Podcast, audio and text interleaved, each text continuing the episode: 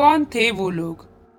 मेरा नाम मदन लाल है और मेरी उम्र लगभग पैंतालीस वर्ष है और मेरे तीन बच्चे हैं। मैं आपको जो घटना बताने जा रहा हूँ, ये उस समय की है जब मेरी उम्र लगभग बीस वर्ष की थी और मेरी उस समय शादी भी नहीं हुई थी। मैं उस पुराने जमाने का था, फिर भी मुझे भूतों पर बिल्कुल विश्वास नहीं था, क्योंकि मुझे उस घटना से पहले ये सब बातें बेतुकी लगती थी। एक बार की बात है, रात के लगभग आठ ही बज रहे होंगे। शायद मैं खेतों की तरफ़ शौच करने को गया। मैं शमशान घाट को पार करके जंगल की तरफ़ गया था। हमारे गाँव के पास में ही एक शमशान घाट था। वैसे मैं रोज उस ओर ही जाता था। यह मेरे लिए आम बात थी। मगर जब उस दिन मैं लौट रहा था, तभी मेरी नज़र शमशान घाट की ओर पड़ी तो मैंने देखा शमशान घाट में एक चिता जल रही थी और उस चिता के आसपास लगभग पंद्रह या बीस लोग चिता को घेरे कुछ खा रहे थे। मुझे ये देखकर बड़ा अजीब लगा, क्योंकि चिता की आग उस समय बहुत तेज जल रही थी और गर्मी का महीना था, पर वो सब चिता के एकदम पास में बैठकर कुछ खा रहे थे। पता नहीं मुझे उस समय क्या हुआ कि मैं भी शमशान घाट की ओर जाने लगा। मैं शमशान घाट में जाकर उन लोगों से थोड़ा दूर में जाकर रुक गया।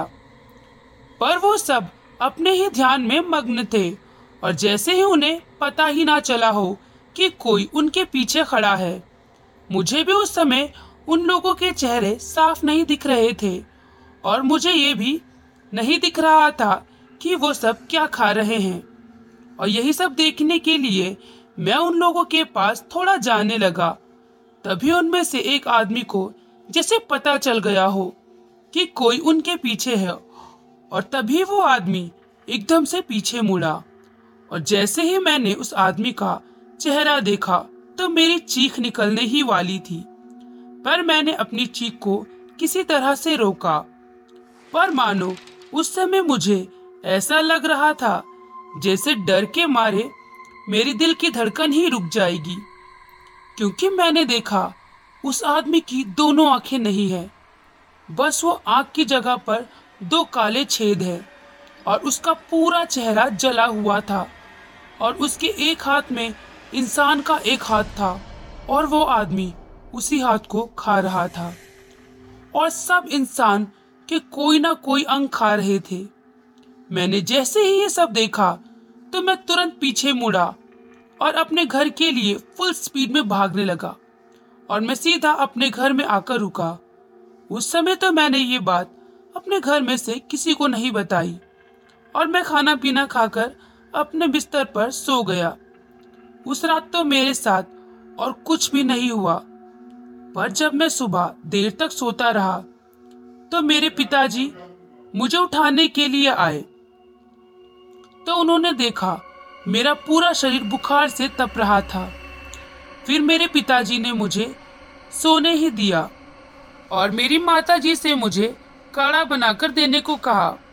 उस समय हर जगह पर तो डॉक्टर तो नहीं हुआ करते थे, इसलिए गाँव में ज़्यादातर लोग बुखार के समय काढ़ा ही पिया करते थे और काढ़े से लोगों का बुखार भी ठीक हो जाता था। और थोड़ी देर में मेरी माताजी ने मुझे काढ़ा बनाकर दिया। और मैं उस काढ़े को पीकर फिर सो गया। पर फिर भी मेरा बुखार ठीक नहीं हुआ। उस दिन मैं पूरा दिन बस सोता ही रहा और जब रात हुई और सब सो गए, मैं भी अपनी जगह पर खाना खाकर फिर आके लेट गया। मुझे लेटे हुए अभी लगभग दस ही मिनट हुए होंगे कि तभी मुझे ऐसा लगा जैसे मेरे पास कोई आकर कुछ खा रहा हो। पहले तो मैंने इस पर ज़्यादा कुछ ध्यान नहीं दिया। पर थोड़ी देर में वो आवाज़ तेज हो गई। मैंने ये देखने के लिए आँख खोली कि कौन मेरे पास बैठकर खाना खा रहा है।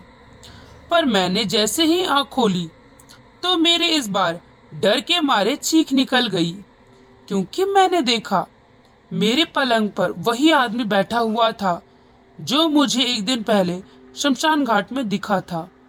उस आदमी ने आज भी अपने एक हाथ में इंसान का हाथ ले रखा था। और हाथ को वो खा रहा था। और थोड़ी देर में मेरे घर के सभी लोग भी मेरे पास आ गए, क्योंकि अभी थोड़ी देर पहले मेरी जो चीख निकली थी, वही सुनकर सब मेरे पास आए। तो उन्होंने देखा, मैं बहुत डरा हुआ था। सब मेरे पास आकर पूछ रहे थे, क्या हुआ मदन? और तुम चिल्लाए क्यों? पर इसमें मैं कुछ बोल नहीं पा रहा था। बस अपने हाथ से इशारा करते हुए उस आदमी को दिखाने की कोशिश कर रहा था। पर वो आदमी मेरे अलावा किसी और को दिख ही नहीं रहा था और आदमी मुझे अभी भी दिख रहा था। पर शायद मेरे पिताजी समझ चुके थे कि मेरे साथ क्या हो रहा है, क्योंकि मेरे पिताजी भी भूतों के बारे में बहुत कुछ जानते थे।